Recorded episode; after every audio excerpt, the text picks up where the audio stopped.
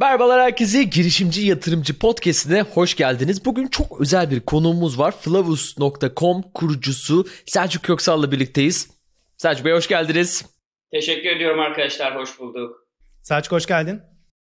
Teşekkür ediyorum. Çok çok sağ olun davetiniz için. Hoş Nasılsın, bulduk. Nasıl gidiyor? Her şey yolunda mı? Derin bir nefes alarak iyi gidiyor. Bu, bu en çok zorlandığım sorulardan bir tanesi bu arada. Ee, özellikle girişimci olduktan sonra. Çünkü acaba hangi e, tarafıyla cevap versem? Çünkü o kadar çok yönlü bir e, durum hali içerisinde oluyoruz ki. Ama e, hepsini toparlıyorum. Böyle genel bir cevap vermem gerekirse iyiyim, çok çok iyiyim, her şey yolunda. Ee, teşekkür ediyorum. İnşallah sizler de öylesiniz. Biz de öyleyiz. Valla çok da iyi oldu. Güzel, güzel bir giriş oldu. Girişimciye nasılsın sorusu sormak aslında işte hep iyiyiz falan deriz ama girişimci nasıl iyi olsun? İnişler, çıkışlar, çıkışlar tamam hani yüksek ama e, inişlerde çok sert oluyor.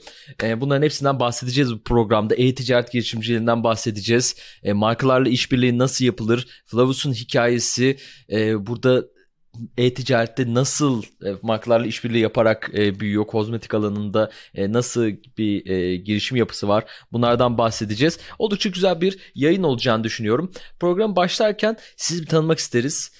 E, neler yapıyorsun, nerede doğdun, e, bunlardan bize bahsederek böyle bir hikaye başlayalım. Ya aslında pek çok yatırımcıya, daha doğrusu girişimciye göre benim hikayem çok standart bir hikaye diyebilirim. Yani çok ilginç bir hikayem yok. Ordu doğumluyum. E, memur ailenin e, çocuğu. Hani hep vardır ya böyle işte, işte Anadolu Lisesi'ne ya da işte kendi ilindeki okula gitmeye çalışır. Ondan sonra üniversite sınavına hazırlanır. Kabaca böyle bir hikayem var. Ben de işte Ordu'dan çıktım üniversiteye. İstanbul'a geldim, Boğaziçi Üniversitesi'ne işletme e, okudum. Okurken çalışmaya başladım. Stajlarla neler yapabileceğimi. Çünkü her şey ben ve benim gibi Türkiye'de milyonlarca aslında insan, milyonlarca demesek bile binlerce, yüzlerce kesin diyebilirim insan var. Planlı programlı e, gider hayatlarındaki pek çok şey. Üniversitedeyken, daha öğrenciyken eşimle, e, şu anda eşim olan kişiyle tanıştım.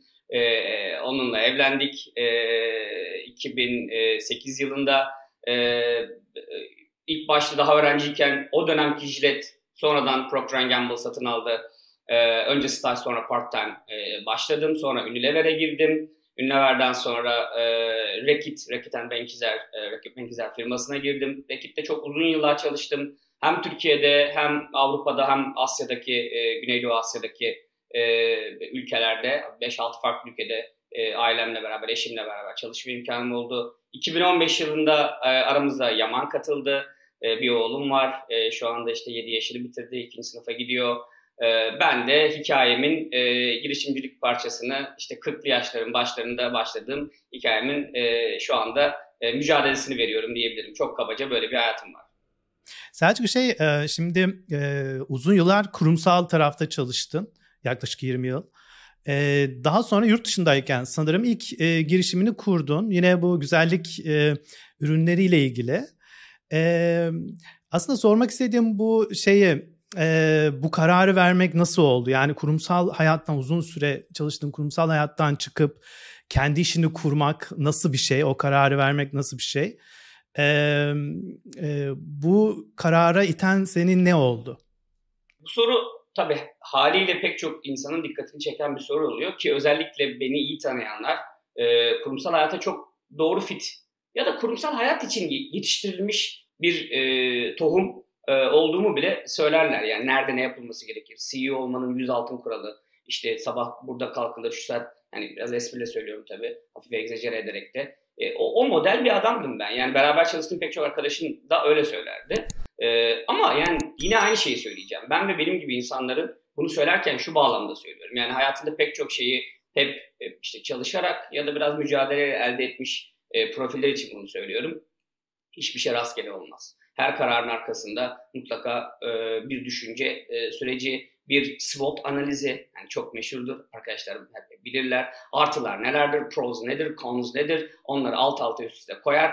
Girişimci olduktan sonra öğrendiğim upside nedir, downside nedir. Sonra bunları e, bir funnel'a koyarsınız. Alt alta üst üste koyduktan sonra birazcık gut feeling, yani ne hissediyorsun, nasıl e, hissediyorsun konuyla ilgili diye o e, duygusal zeka e, tarafı e, biraz işin içine girer ve öyle verilir bu karar. Benimki de aslında bundan farklı olmadı. Ben elbette ki girişimcilerle ilgili bu işte süreçleri, mücadeleleri görüp özellikle Singapur'dayken arkadaşlarımla hep sohbet ediyordum. Yani aklım bir tarafında ya keşke yapabilsem, böyle bir uygun zaman ve fit olsa diye de düşünmüyor değildim. Ee, Güneydoğu Asya'nın e, Trendyol'u, ben Trendyol'un abisi de diyorum, Lazada nokta com'un e, kurucularından bir tanesi, e, bir e, Türk arkadaşımız, çok genç, başarılı bir girişimci, yatırımcı. E, onunla tanış. O Filipinler'de, o oranın genel müdürüydü. O vesileyle birazcık bu işlere daha yakınlaştım. E, onların birazcık e, yönlendirmesi ve davetiyle e, exit yaptıktan sonra onlar, Alibaba satın almasından sonra, e, yani e, çok fazla kapital e, e, koymadan diyeyim, hatta hiç, bir şirkette e, kurucu ortak olma gibi bir fırsat doğdu. Eşimle değerlendirmemiz tabii pek çok iç ve dış sebepler de elbette vardı. Hani Bangkok'taydık, e, çok kolay e, bir Türk e, kadını için, ailesi için diyeyim, eşimin tarafından perspektifle söylüyorum. Çok kolay bir şehir değil, ben çok seviyorum ama e, ya da işte Benckiser tarafında, Reckitt tarafında da, yani iç sebepler, dış sebepler e, değerlendirdiğimiz zaman şöyle bir şey oldu. Bir M B A gibi düşünebiliriz bunu. Başlayalım, deneyelim. E, eğer olmazsa, istediğimiz gibi yürümezse, e, biz yine aynı şeyi söyleyeceğim. Bizim gibi profillerin e, başarısızlığı, böyle hazmetmesi çok kolay olmuyor. Çünkü hep çocukluk yaşlarınızdan itibaren hani, hani hep iyi şeyler yapmışsınız, genelde hep başarılı olmuşsunuz. Ama hani bunu bir yerde tecrübe etmek gerekiyor. Yani başarısızlıksa bunun adı, ki öyle asla düşünmüyorum. Klişe ama asla düşünmüyorum. Hayat biraz onu gösterdi tabii e, biz, e, bana da. E, yani böyle bir M B A gibi düşünelim. Birkaç yıl yapalım. Sonra istediğimiz gibi olmazsa kurumsal hayat orada duruyor, bekliyor. Yani direktör olursun, işte departman head'i olursun e, ya da başka görevler tabii olabilir. Ya, hala bugün e, onu da düşünüyorum, düşünmüyor değilim. Yani şey anlamında, yani insanın hayatında B planı elbette olmalı. Hani bu bağlamda hani bunu e, belki değerlendirmek gerekiyor. Ama fırsat varsa da o fırsatı e, mutlaka görmek e, ve hayata geçirmeye çalışmak gerekiyor. Biraz öyle bir hikaye. E, daha zorunu tercih ettim tabii. Türkiye'den çok uzak, e, Filipinler, Manila'da, oraya yerleşik, e, oradaki işte arkadaşların yönlendirmesiyle ilk girişimci tecrübemi elde etmiş oldum. Sonra herhalde ne oldu bilmiyorum. Ee, Türkiye'ye dönme kararı aldın ve evet, şöyle, girişimciliğe e, devam ettin değil mi? Yani Türk aslında şeyi soracağım. Yani Türkiye'ye dönme kararı neydi? Yani Türkiye'de bir potansiyel mi gördün, yoksa e, başka işte kişisel sebepler de oldu mu? Hı hı, yani hı. O girişimcilik Türkiye'de devam etmenin nedeni ne? Valla Mehmet Emin, aynı şekilde söyleyeceğim. Yine e, kararlar çok benzer bir şekilde geldi. Elbette ki Türkiye'deki fırsatlar, elbette ki başka şeyler, ama e, Filipinler'de e, eşimin, ailemin Filipinlere gelememesi, gelmek istememesi, işte ilk defa bir ortaklık tecrübem, işte orada e, ben Manila'dayım, ailem İstanbul'da, e, gidip gelerek bir, bir süre yönetmeye çalıştım. E, sonra haliyle tabii ki kendi aramızda ortaklarla bu kadar uzaktan bir hafta on gün ben buradayım.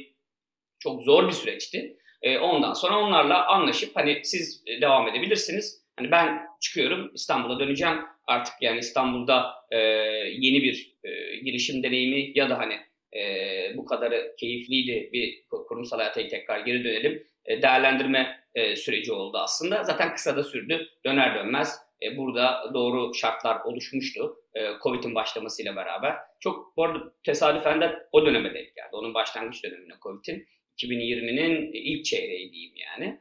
E, sonrasında da Flavus nokta com'la beraber e, aynı dediğiniz gibi Filipinler'deki benzer dikeyde, benzer iş modeliyle e, olan girişimimiz hayata geçmiş oldu. Burada daha bilindik. E, Türkiye pazarını biliyoruz. E, burada Türkiye pazarını tabii bilmenizin de getirdiği muhtemelen bir avantaj vardır. Onunla birlikte de e, hem şimdi birinci girişimini e, yapıp, işte birinci, birinci girişimler genelde hani hep e, daha zor oluyor. E, bir şekilde nasıl diyelim, başarısızlıkla e, tırnak içinde söylüyorum, e, bu tecrübe elde ediyoruz aslında. Yani orada bir başarısızlık belki de yok, dediğiniz gibi muhtemelen ondan bahsediyorsunuz. E, ama ikinci ikinci e, yapılan girişimler genelde daha başarılı oluyor. E, daha bilinçli olarak veya e, nasıl diyelim, daha e, o tecrübelerle birlikte e, bir pazar avantajı yakalayarak e, başlıyoruz. E, onda da sizde de böyle bir durum olmuş. Sonrasında da bir yatırım e, turu var.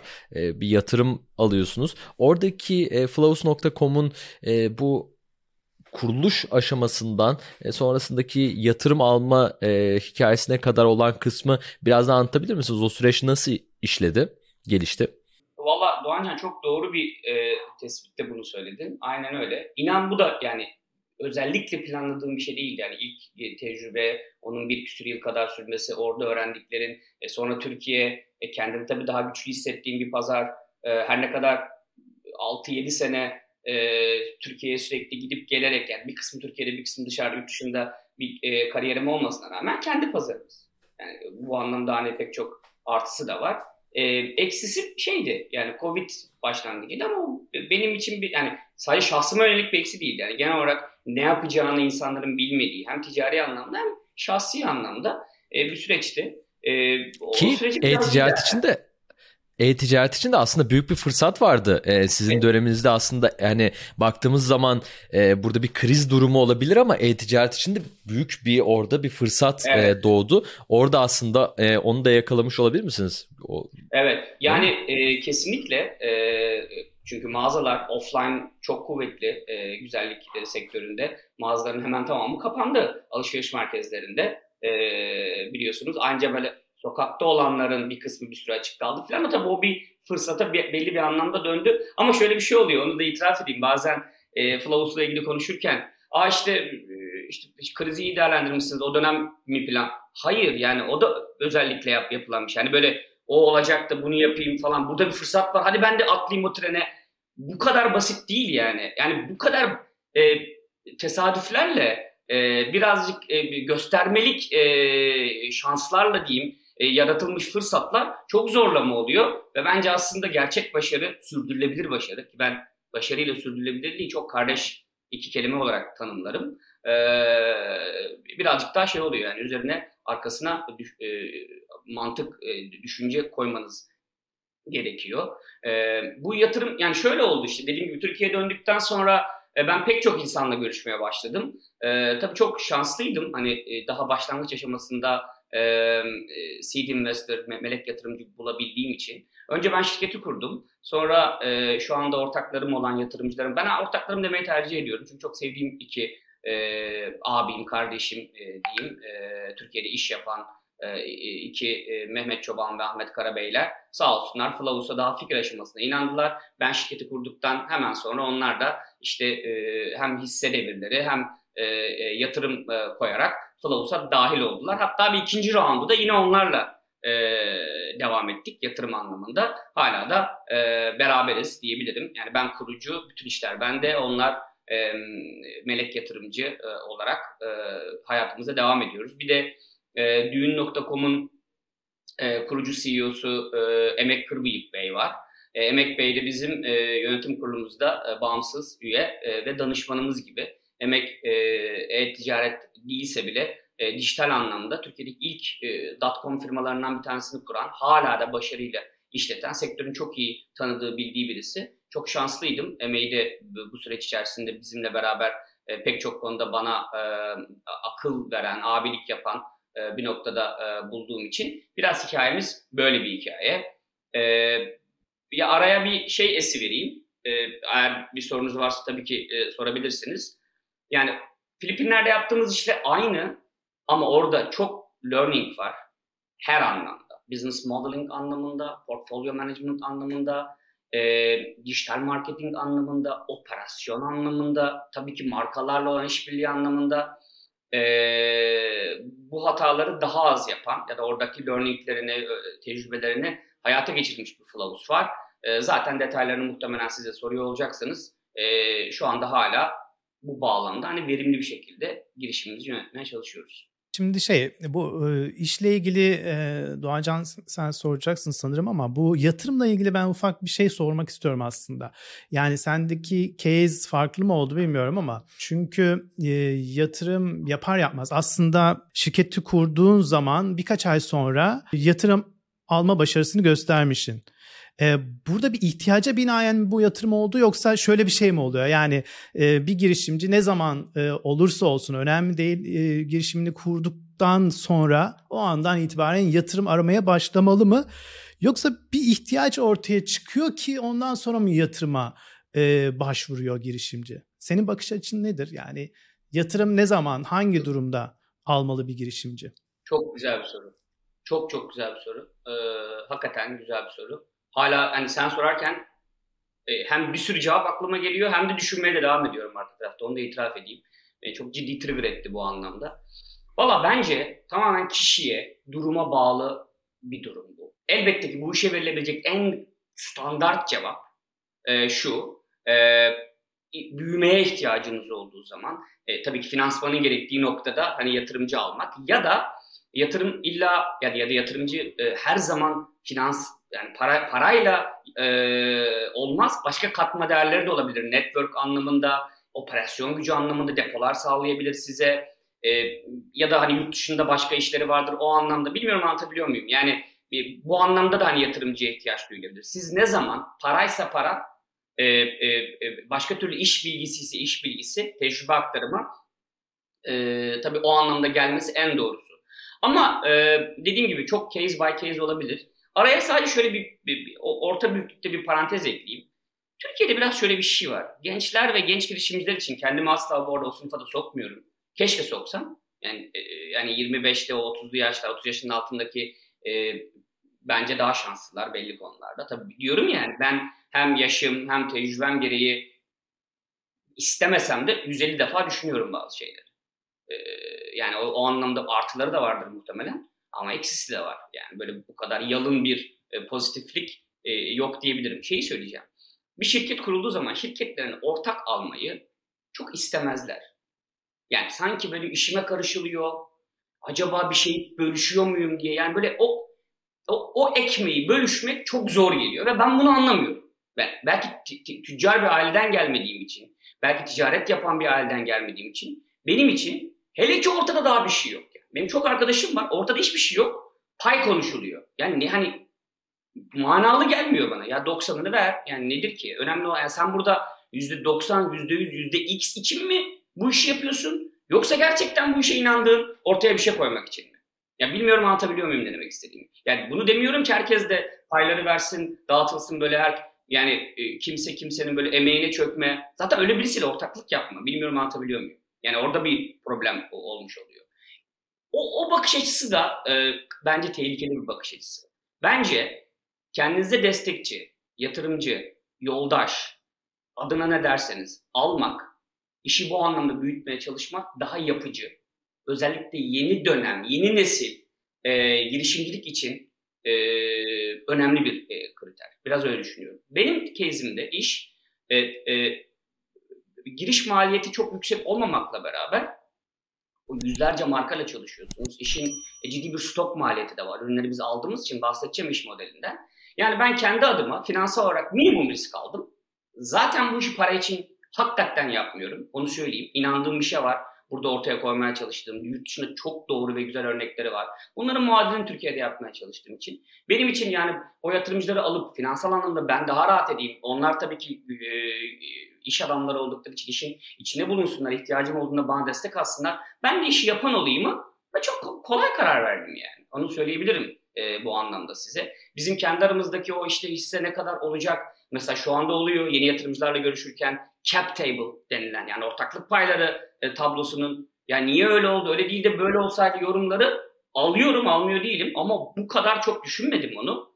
E, bu benim negatifime çalışacaksa çok da önemli değil. Çok da memnunum e, ortaklarımdan işe in, ilk baştan itibaren inandıkları için. Çok değerli ve kıymetli iki arkadaş, abi tekrar söylüyorum e, edindiğim için. Son olarak da şunu da ekleyeyim.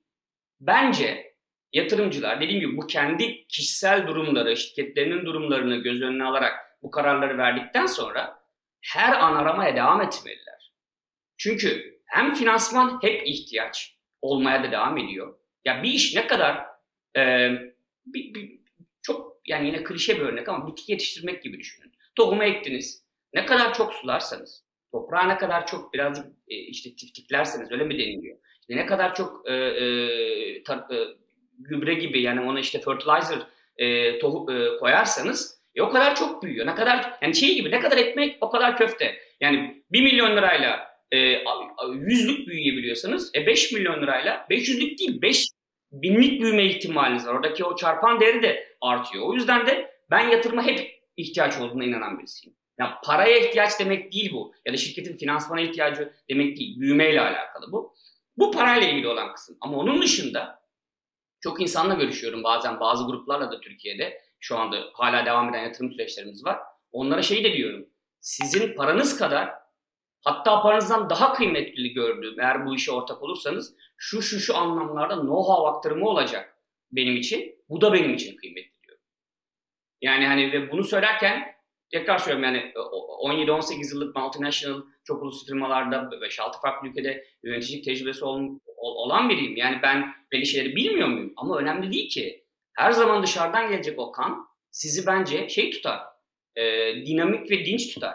Ben hesap vermekle ilgili hayatımın hiçbir aşamasında sorun yaşamadım. Bu yönetim kurulu olabilir, bu ailem olabilir, bu arkadaşlarım olabilir. Hiç problem yok. Her zaman hesap veririm. Keşke daha çok insan işin içine, kooperatifçilik gibi demiyorum tabii. Hani bunu e, espriyle hani öyle diyelim. yüz elli kişi olsun yönetim. Bu değil ama. E, o anlamda o kadar değil belki. Ama üç kişilik yönetim kuruluyla yapılabilenden daha iyi iş çıkar. Bugünün e, dinamiklerinde belki doğru yedi sekiz kişilik bir yönetim takımı. Bu zihniyette birisiyim. O yüzden dediğim gibi bu yatırım ihtiyacı kişiden kişiye, şirketten şirkete, kurucudan kurucuya değişebilir. Ama ben her daim yatırımcı bakması gerektiğini, bir e, yeni nesil e, girişimcinin e, ve startup'ın ihtiyacı olduğunu düşünen bir ekolden geliyorum. Bayağı farklı e, güzel şeylerden de bahsettiniz. E, bol bol e, dinledik. Bunları dinlerken aklıma bir sürü şey geldi valla. Değinecek şimdi bir sürü konu var. Bir sürü konu var. E, şimdi yatırım almak bir girişimcinin, yani yatırım turuna çıkmak bir girişimcinin e, sorumluluğu olduğunu hep e, burada da konuşuyoruz. Mark Cuban da böyle söylüyor. O da işte büyük girişimcilerden, e, yatırımcılardan vesaire diye. E, hep böyle bir sorumluluktur aslında diye. Çok güzel bir noktaya değindin. E, burada mesela dağıtım, e, dağıtım bir e, dağıtım network'ünü e, bağlayabilir. E, size kat, e, katılacak bir yatırımcı e, veya işte farklı alanlarda marka işbirliklerinde destek olabilir. E, Onları tabii ki burada e, bünyeye katmak önemli, ama çok önemli bir şey de değindiniz. Cap table e, dediniz. E, ona da tabii dikkat etmek lazım. Orada çok önemli aslında formülasyonlar var. E, bu pay paylaşımında işte eşitme olacak. Çoğu zaman yani eşit olması aslında yani, e, yanlış olduğu e, şu an konuşuluyor. E, ama hep bu işte tartışma. E, bir pastanın tamamına ya da büyük bir parçasına sahip olup işte daha küçük bir pasta olarak e, kalmasını göze almak mı? Yoksa daha küçük bir pastayı, e, pastanın daha küçük bir dilimine sahip olup e, büyük bir pasta e, yapmayı e, düşleme mi? E, bu aslında hep güzel bir metafor olarak karşımıza çıkıyor. E, bu da çok onun bir konusu. Çok hızlı e, burada da Cap Table'la ilgili de şu an bir dizi izliyorum, Silicon Valley diye e, bulabilirsiniz. Onun çok, ikinci bölümünde çok Cap çok yıllar önce acayip çok güzel dizi. Bayağı evet. Güzel dizi. İkinci çok. Bölümünde Cap Table'la ilgili e, bir kısım var. İzleyin girişimciler, sevgili girişimcilerimiz. Güzel e, dizi. Bayağı uzun sezonlu diziymiş. Evet, maşallah. Evet evet evet. evet, evet, evet. Ya üçten sonra eski kaliteyi vermiyor. Klasiktir e, bu devam dizilerinde, ama ilk üç sezon muazzam iyi. Doğancan, ben araya şu e, şeyi de arkadaşlara e, öneri olarak söylemek istiyorum. Super Pump var. Tek tek e, sezon. E, Uber'in kuruluş hikayesini anlatan e, bir girişimcilik dizisi. Muazzam iyi. Ya yani, muazzam iyi. Bu komik değil. Super Pump komik değil. Çok yani şey daha böyle komedi e, tabii Silicon Valley. E, janrasında e, bir e, dizi. Muazzam. Açtığın için konuyu söyledim. Kusura bakma, böldüm seni. Harikasın. Vallahi koydum e, şeyi. Ben bunu izlerim. E, bir noktada izlerim. Teşekkür ediyorum. Bak, her gün yeni bir bilgi. Görüyor musun? Her gün yeni bilgi. Çok iyi. Peki hadi e-ticarete gidelim. E-ticaret tamam. Girişimciliği.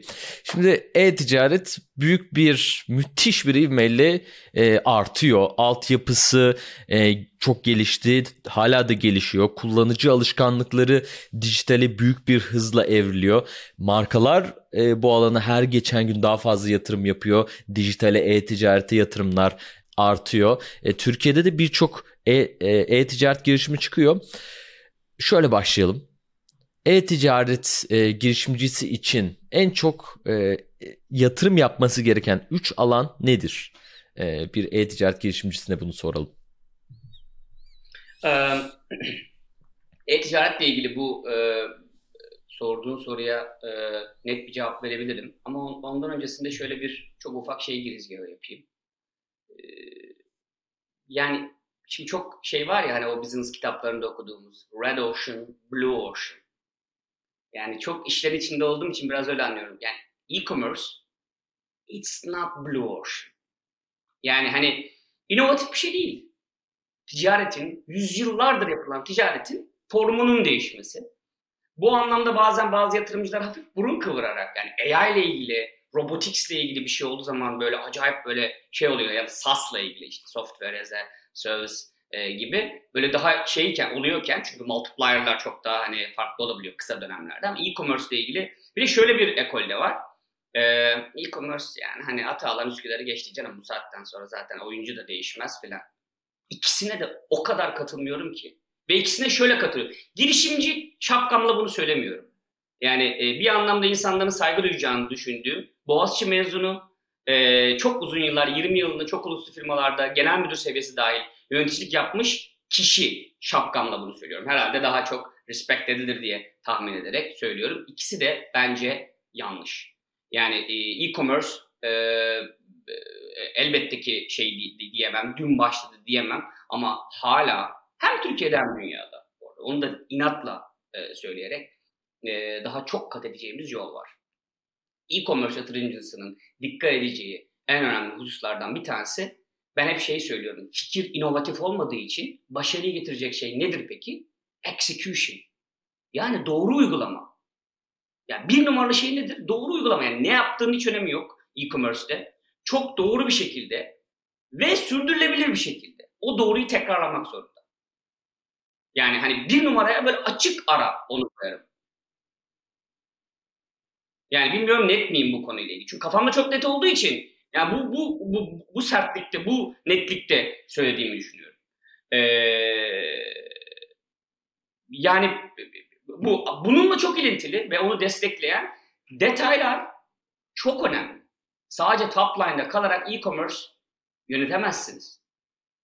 Yani bu, bu da çok önemli hususlardan bir tanesi. Ee, o yüzden detaylara hakim bir ekibinizin, yapınızın, kurgunuzun olması gerekiyor. Çok listeyi çok uzatabilirim ama üç tane sorduğun için üçüncüye şeyi koyacağım. Abi ne olursa olsun. Yine her iş modelinde de bence bu ama burada daha da fazla öyle. Neler oluyor? Hem yerel pazarda hem global pazarda sürekli takip etmeniz gerekiyor. Yani oyuncular ne yapıyor? Farklılaşmalarını nasıl getiriyorlar? Ee, business modeling anlamında, işte fundraising anlamında ya da işte e, e, portfolio expansion anlamında. Yani derinlik mi, genişlik mi? Pek çok şey söyleyebilirim bununla alakalı. Neler yapıyor? Bizden daha önde olanlar, onlardan örnek almak, onlardan inspire e, onlar e, olmak noktasında e, radarınızın sürekli açık olması gerekiyor. Yani e, söyleyebileceğim en temelde üç şey bu aslında. Harika. Doğru uygulama, execution, e, detaylara dikkat etme, e, evet. çok e, detayla yani detaylara dikkat etme e, dediniz. Trendleri yakalamanın çok önemli olduğundan e, bahsettik. E, burada trendleri yakalamak için de e, farklı metodolojiler e, geliştirilebilir. İşte şöyle bir e, problem var ortada ve e, bu problem çok fazla, bu problemi çözen yok e, gibi bir yaklaşımla mı ilerleniyor veya işte e, daha çok böyle içten gelen bir sesle şurada bir fırsat olduğunu düşünüyorum e, şeklinde mi e, gidiyorsun? Senin için bu nasıl oldu? E, Flavus nokta com bence trendleri biraz yakalamış bir e, girişim gibi e, gözüküyor. Özellikle Kore e, kozmetiği çok gündemde. E, onlardan da e, bahsederek hem kendi işinde hem de e, daha geniş perspektifte bu trendler konusunda ben bahsetmek istiyorum. E-ticareti çok önemli olduğunu düşünüyorum. Topu sana bıraktım. Şimdi şöyle, e, trendler nasıl yakalanırla başlayıp oradan tabii birazcık biz yaka- yakalayabiliyor muyuz Flavus'ta onu? E, oraya bağlamaya çalışayım. E, en önemli şeylerden bir tanesi işte radarların açık olması. Radarların açık olmasından kastettiğim şey e, sürekli işte YouTube'da, e, ya da işte Google'da yayınlarla, işte takip edeceğiniz e, mecralarla, bunlar bloglar olabilir, işte dediğim gibi vloglar olabilir, e, içinde olmanız lazım. E, araştırmak lazım. Yani şunu söylüyorum, işte örneğin ben e, güzellik dikeyinde bir iş yapıyorum, kozmetikle ilgili bir iş yapıyorum. E, e, internet bize çok o konuda imkan sağlıyor. E, yani hangi firmalar var, e, onlar hani hangi ülkelerde önemli oyuncular var, bunları hani Google ettiğiniz zaman çok bulabiliyorsunuz. Tamam, tamamen vakit, emek, e, istek ve tutkuyla alakalı. Sonra onların sitelerine girip, site, site nasıl duruyor? Hani U X anlamında, U I anlamında, neler yapılıyor, neler yapmış? Ee, işte birazcık onun Instagram sayfasını takip edip alttaki yorum rastgele. Yani elbette ki bunu hani bitiremezsiniz yani. Neler söylenmiş ee, bu ihtiyaçları anlama noktasında. Ee, yani size internet aslında muazzam imkan sunuyor. Birincisi bu. Yani bu biraz nasıl diyeyim buna e, edilgen öğrenme diyebilirim. Yani işi birazcık daha böyle hani bilimsel hmm. tabir edecek olursam. Etkin edilgen öğrenme. öğrenme. Ee, Açabilir misin biraz? Örnekini verebilirim. İnsanlarla tanışmanız lazım. Öyle sen kendi e, kozanda durarak bu işler olmuyor. olmuyor. Yani hani yeni nesil o biraz nerd e, founderların belki e, o şeylerinden bir tanesi. Önemli olan hani işini iyi yapmış. Of, değil değil. Hiç öyle değil. Yani dışarıda olacaksın. Network eventlerinde olacaksın. İnsanlarla tanışacaksın. Bu e, e, mesela şey için yani Flavus örneğinden yola çıkarak. Ben şimdi burada duruyorum. E, dijital pazarlama ile ilgili ajanslar var ya da çalıştığım insanlar var. Ya da benzer işler yapanlar var. İşte pazar yerlerine satıcılık yapan ya da işini öyle kurgulamış e, paydaşlar var. E, dönüyorsunuz lojistik o şeyleri, depolamayla ilgili bir sürü şeyler var. O, onlar var. E, markalarla ilgili olan var. E, tüketicilerinizden gelen şeyler var. Hani onu, onu düşünün. Bir sürü paydaş var. Sürekli dışarıda olmanız lazım. Sürekli iletişim halinde olmanız lazım. Yani diyeceksiniz ki peki buna vakit nasıl yetiyor? Yani zaten iş bu, bu noktada hani şey e, biraz zor hale gelmiyor. Bu kadar kolay olaydı. E, böyle dokuz beşte yapılabilecek bir şey olaydı. Herkes yapardı zaten. E, öyle çok dokuz beşe sığdırabileceğiniz bir ajandası yok e, bu işlerin. Onu söyleyebilirim size. İnsanlarla tanışmaktan, soru sormaktan, anlatmaktan, dinlemekten hiç bıkmamanız, keyif almanız gerekiyor. Yani trendler böyle öğreniliyor yani. Hani e, dediğim gibi kendiniz Google ederek, insanlardan duyarak. Ben mesela bir sürü E, uluslararası podcast'a da katılıyorum, webinara dinliyor, dinliyorum. Shopify kullanıyoruz altyapı olarak. Hani çok şey bir detay ama teknik bir detay. Shopify'ın sürekli şeyleri oluyor. İşte o orada yaptığı işte falan, bizle hiç alakası olmayan beş on tane firma, işte startup, e-commerce ya da alanlarda webinar yapılıyor. Katılıp dinliyorsunuz. Yani hani soru da sormuyorum, dinliyorum sadece. Öğreniyorum acaba kaçırdığım bir şey var mı e, filan gibi. Özet, özetle bu iş birazcık hani o anlamda bir e, passion'la ancak çözülebilecek bir problem. Şimdi Flavus'ta biz bunu gerçekten hayata koyuyoruz. Yani bu söylediğim şeyi, yaşadığım şeyi hayata geçirmeye çalışıyoruz. Önce ne yapıyoruz? Ya bizim sitemiz e, müşteriye sunduğu hizmet ve e, çözdüğü sorun anlamında farklılık yaratıyor mu? Yurt dışındaki en iyi modeller neler yapıyor? Onların aynılarını ucuza, en uygun şekilde ki yani startup'ın en önemli konularından bir tanesi yani minimum e, e, fonla hani maksimum verimlilikte yapabilir miyiz? Bir kez sürekli bunu yapıyoruz. Ve yapmaya doğru ilerlediğimizi düşünüyoruz. Hemen örnek vereceğim. Hani ve Flavus'la da ilgili belki bir şeyler söyleme şansım da olmuş oluyor. Şimdi ben ilk başta e, güzellik dikeyi, kozmetik falan diyordum. Şimdi kozmetik kelimesini yani kullanmak bile istemiyorum. Çok undermine ediyor işi. Kozmetik. Zaten hele Türkiye'de böyle kişisel bakımla karışmış bir şeyi de var. Flavus is not a cosmetic company at all. Yani biz bir kozmetik şirketi değiliz ve olmak da istemiyoruz. Yani böyle bir hani ben de işi daha stratejik platforma taşımaya çalışıyorum. Peki ne? Beauty, Health, Wellbeing Company. Yani bunu öyle iş olsun diye hani bu tip podcastlarda ya da bir yerlerde seksi olsun diye söylemiyorum. Gerçekten işin doğası oraya kaymış çünkü baktığınız zaman. Ve biz de onu e, hayata geçirmemiz lazım. Mesela e, skincare yani cilt bakım merkezde olacak bu işte. Yani makyaj değil. Türkiye'de tam tersi bu arada. Kişisel bakım hiç değil. Yani siz bugün günlük şampuanınızla bu işleri yapmaya kalkarsanız ya da o markalar yani o zaman bir parfümeri noktası oluyorsunuz. İşte asla tabii ki şey vermeyeyim. E, offline çok büyük e, oyuncular var biliyorsunuz. O oluyor yani. Hani baktığınızda A yüz bir de satıyor ki e, şampuan. E, işte Bin de satıyor. Hani en azından onları söyleyeyim ki bak farklı bir dikeyde oyuncular.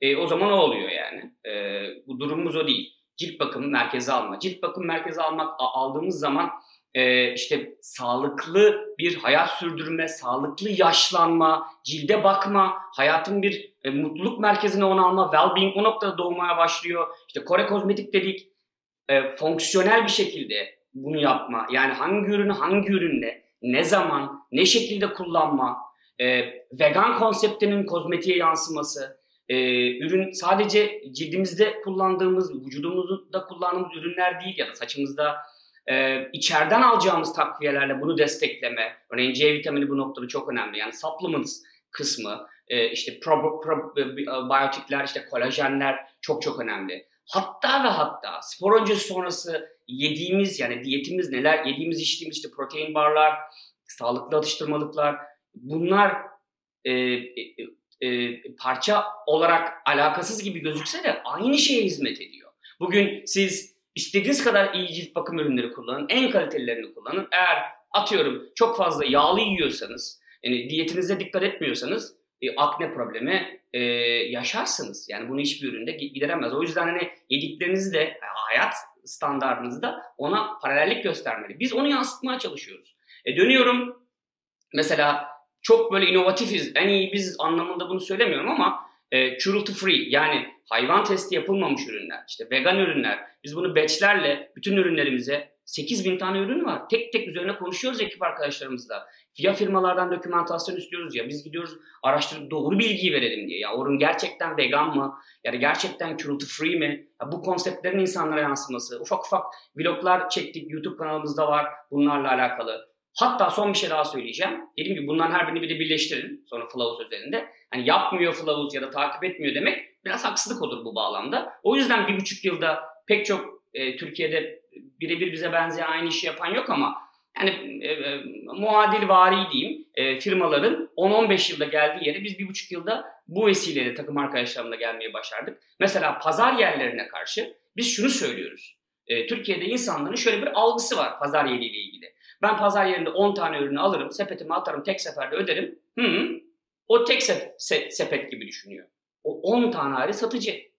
Her biri ayrı ayrı evinize gelecek. Hadi geçtim, evdesiniz. Hiç vakitle ilgili de kısıtlamanız yok. Bunu bir e, sorun olarak da görmüyorsunuz parça parça gelmesine. Farklı marka ürünlerin farklı farklı a- farklı günlerde gelmesine hadi problem de görmüyorsunuz. Ya günah diyorum ya. Ya karbon footprint anlamında, yani karbon ayak izi anlamında günah.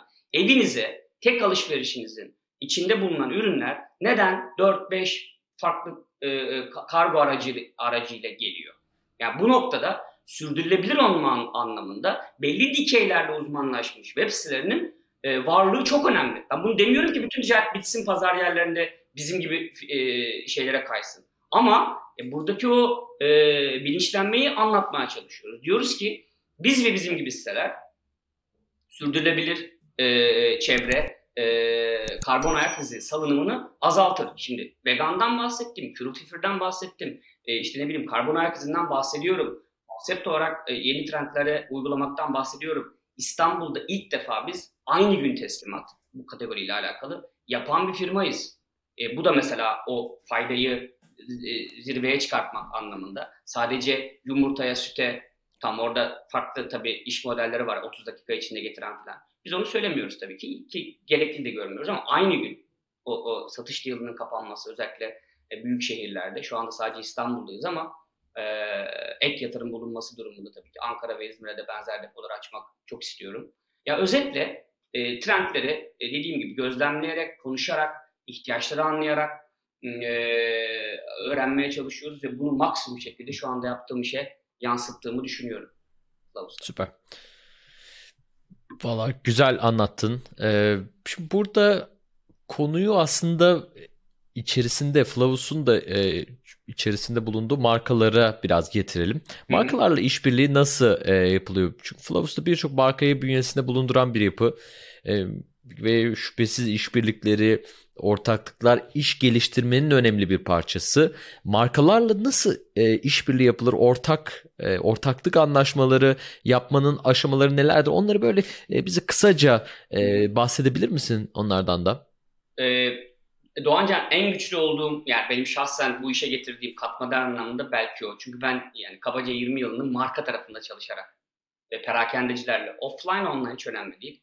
Çalışmış birisi olarak Flavus'a getirme şansım oldu.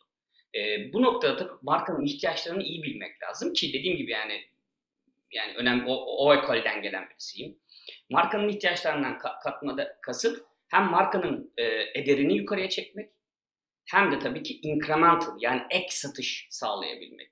Ben özellikle şey örneğini vereyim oradan uluslararası markalara da. Çünkü bizim iki tip şeyimiz var diyebilirim. Hatta üç değil. Üç. Üç tip marka gruplarımız var. Bir, uluslararası markalar. Zaten çok büyük firmalar bunlar. Kocaman kocaman ekipleri var. Online, offline her yerde çalışıyorlar. E, biliyorsunuz isimlerini. Hani başta L'Oreal de, demem de herhalde hiçbir sakınca yok bu anlamda. Byersdorf'lar, Johnson and Johnson'lar onlarca oyuncu var. İkinci tip yerel e, markalar.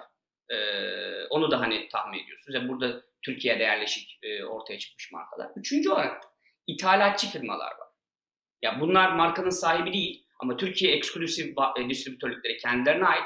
Kore olabilir, başka ülkelerin ürünleri olabilir. Getirip onların ticaretini yapıyorlar. Hani çok kabaca üçe ayırabilirim. Bunların ihtiyaçları her birinin birbirinden tabii ki farklı. Biz de o onu anlamak, ona uygun olarak da platformumuzda ne yapabiliriz bakmak noktasındayız. Mesela şey örneği ilginç olacağı için söylüyorum. Yani Kore kozmetikçiler.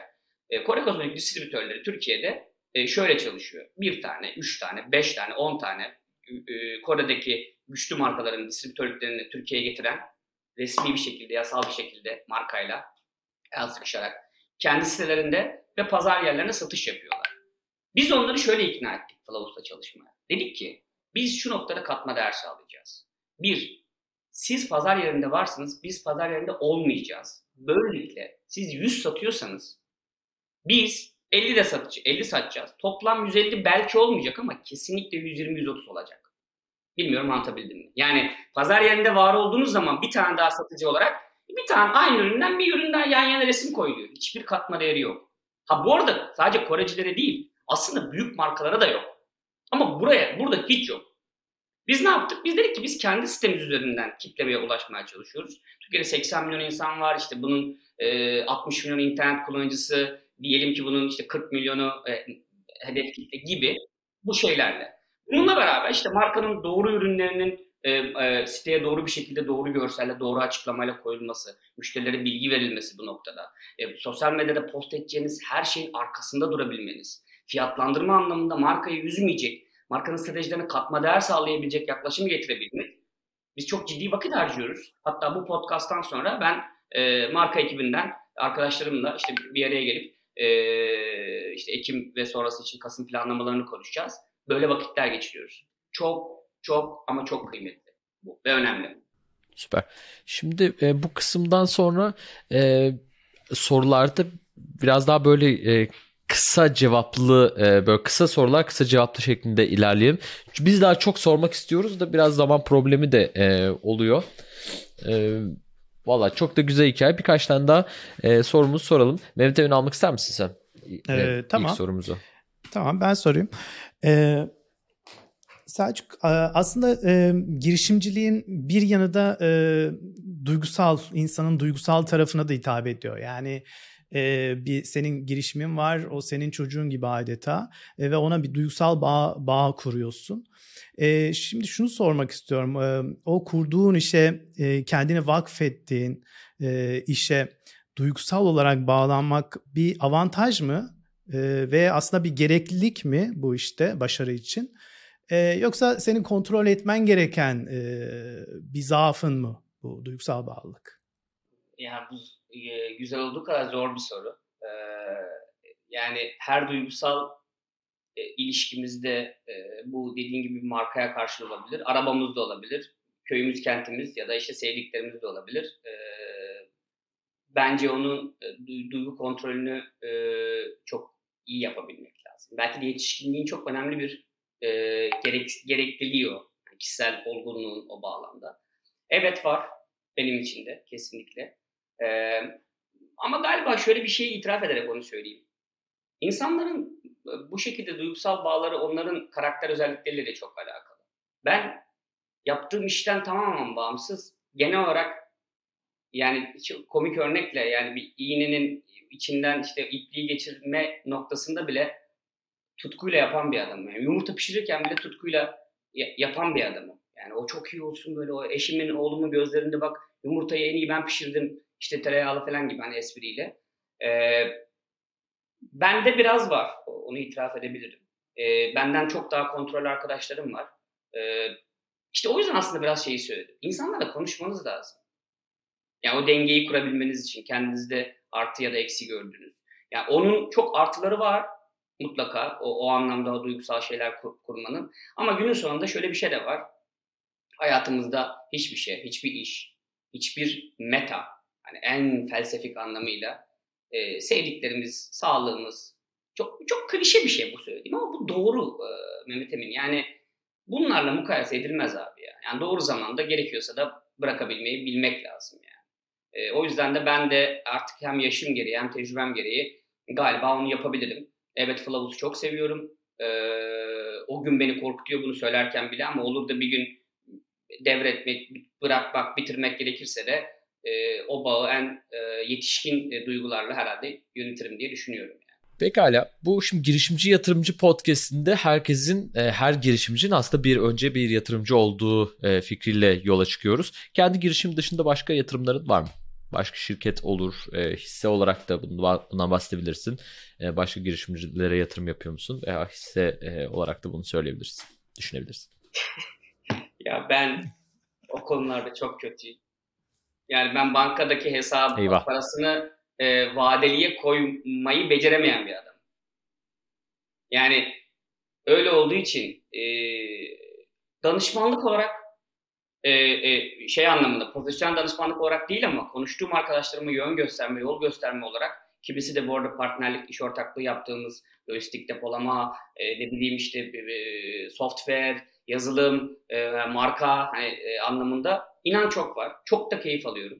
Ya ben çünkü e, belki samimi gelmeyecek bunu söyle, söyleyince ama çünkü herkes sanki söylüyormuş gibi ya da böyleymiş gibi ama realite öyle olmuyor. Kült, yani şu kültürü yerleştirmemiz lazım bu memlekette. Abi yukarıya itelim insanlar. Bir menfaat beklemeden yukarıya itelim. İşiyle alakalı. Katma değer sağlamaya çalışalım. Biraz yaşımızın verdiği, biraz hani uluslararası tecrübemizin verdiği, biraz da sonra son bu iki üç yıldan beri girişimcilikte öğrendiğim şeyleri ben e, aktarma anlamında yatırım yapıyor muyum? Evet, yapıyorum e, insanlara. Ama onun dışında parasal olarak işte e, herhangi bir şeyim var mı? Henüz yok. E, ama e, olur da bir gün e, belli hisse satışları ya da işte kısmi exitler e, gibi şey olursa Flavus için çok isterim. E, bu bunun da hiç parayla alakası olmaz. Sadece o işte resmi bir şeyim olsun, katma değerim daha da ciddi olsun için olur. Yani o yatırımla alakalı. Yoksa öyle arsa alayım, ev alayım, e, işte altın alayım, bitcoin alayım, satayım. Hiç oralarda birisi değilim. Hiç. Bitcoin? Hiç değilim. Konsept olarak çok iyi bilirim bu arada. Onu söyleyeyim. Orada hiç şey yapmam. Dedim ya hani trendlerden bahsettik. Yani ben N F T kavramını duyduğumda muhtemelen Türkiye'de on kişi biliyordur, bilmiyordur. Onu yani bir, bir tık ukalaca geldiğini kabul ediyorum bunun. Ama öyle. Yani eee Yani işte cryptocurrency ya da blockchain, bunları bilirim. Konsepti anlamak lazım ama işin içine dahil olmak başka bir şey. Teori adamıyım ben yani bu konuda. Tamam, şey soralım o zaman. Yani Selçuk, şimdi bu finansal e, bir şey e, tarafında bir öneri istemiyoruz senden ama e, işte tecrüben var e, ve girişimin var. Bununla ilgili e, gençlere ne tavsiye edersin?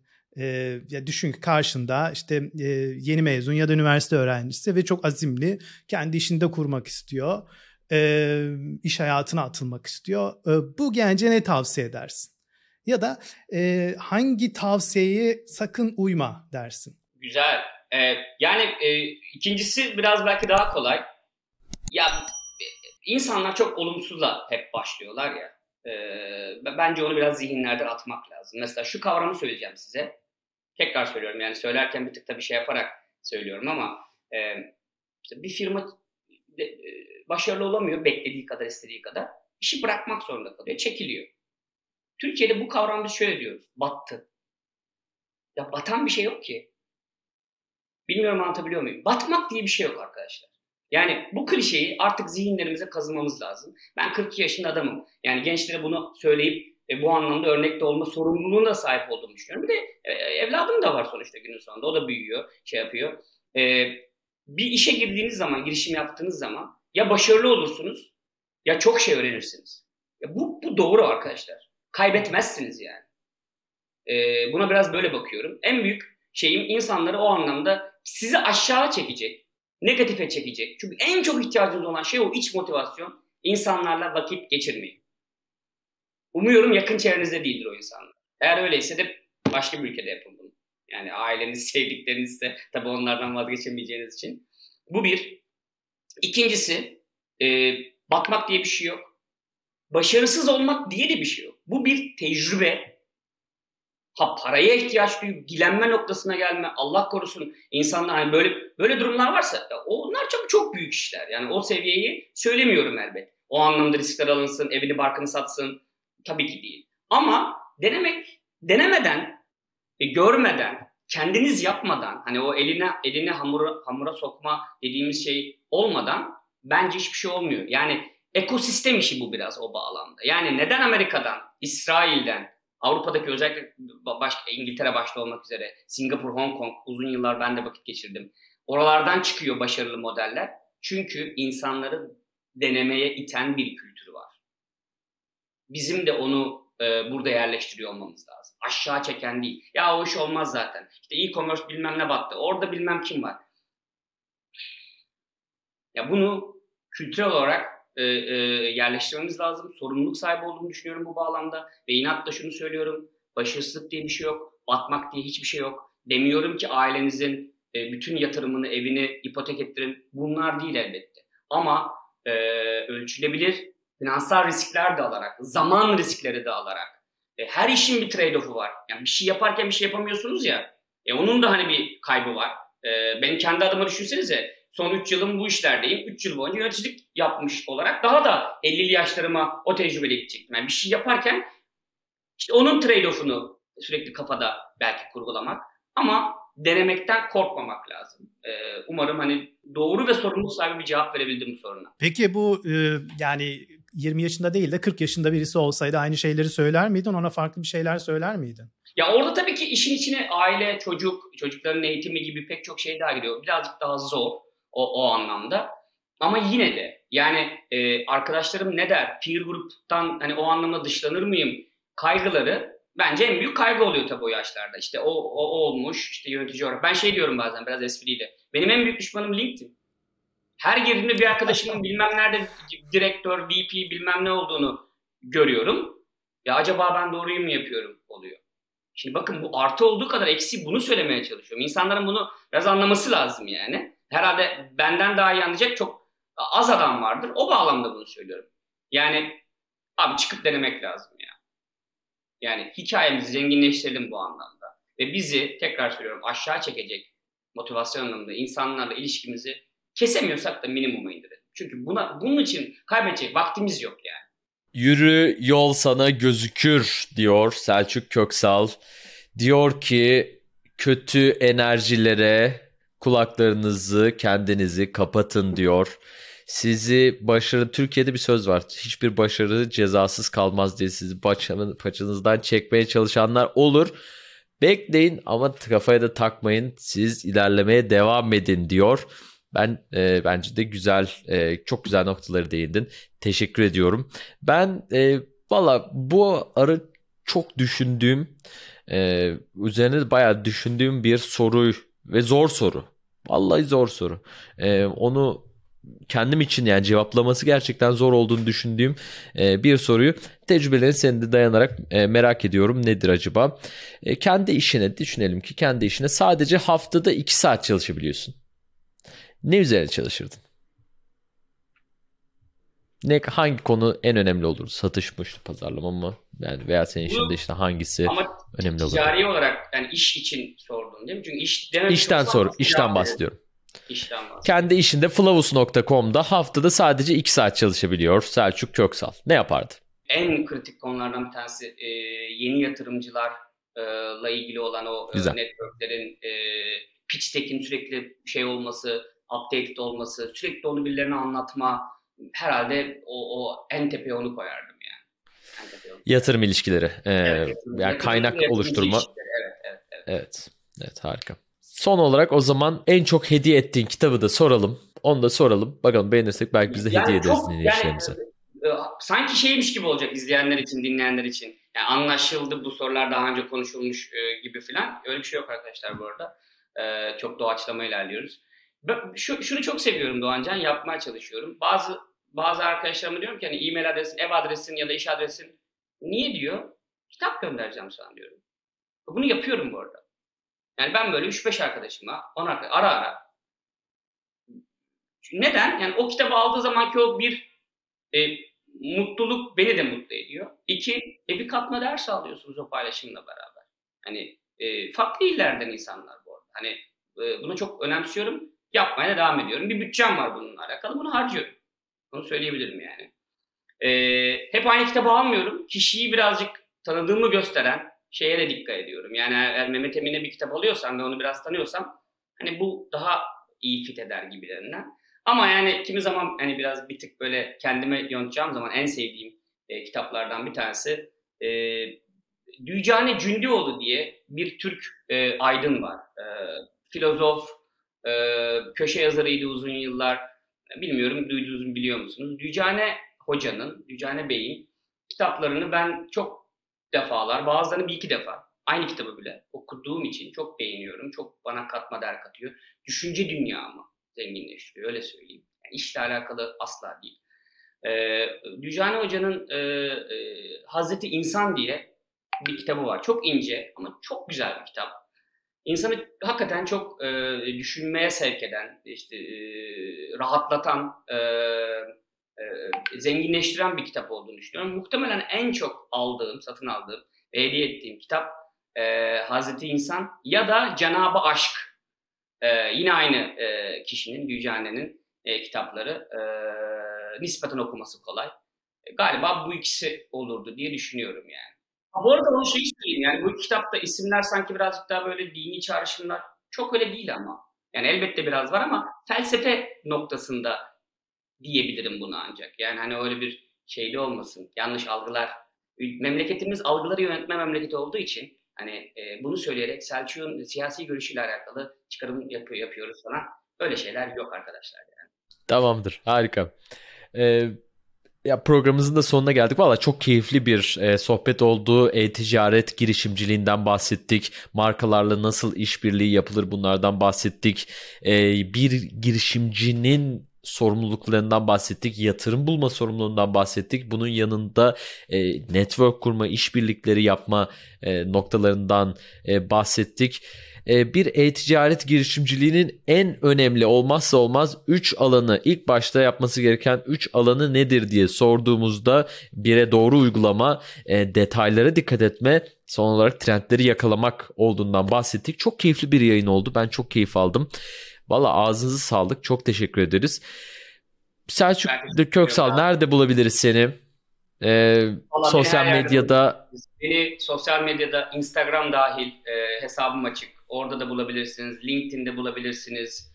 E, beni her yerde. Muhtemelen en rahat ulaşılabilen e, insanlardan bir tane. TikTok'ta da bulabilirsiniz. Çok önemli görüyorum bu mecraların tamamını.